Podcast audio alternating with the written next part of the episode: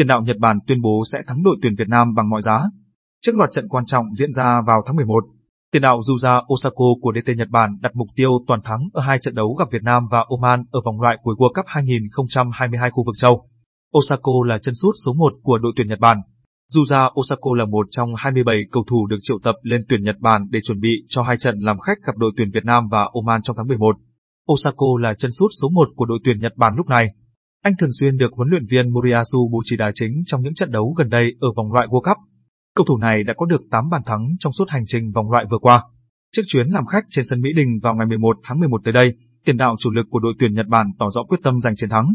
Sắp tới là hai trận đấu trên sân khách liên tiếp, chúng tôi không muốn để thua thêm bất cứ trận đấu nào nữa. Chắc chắn sẽ rất khó khăn nên nhất định chúng tôi sẽ nỗ lực để giành chiến thắng bằng mọi giá, Osako chia sẻ trên Nikkan Sport. Dù ra Osako dính chấn thương sau trận Nhật Bản thắng Australia 2-1 và vắng mặt ở hai trận đấu liên tiếp cho câu lạc bộ Vissel Kobe.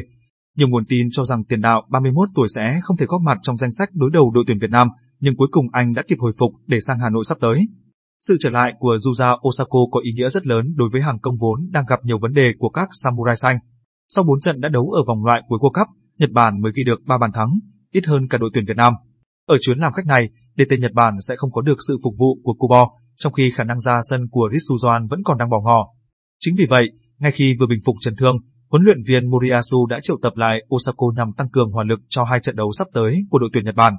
Danh sách triệu tập lần này của đội tuyển Nhật Bản cũng thể hiện rõ quyết tâm giành giành chọn 6 điểm ở hai trận làm khách sắp tới.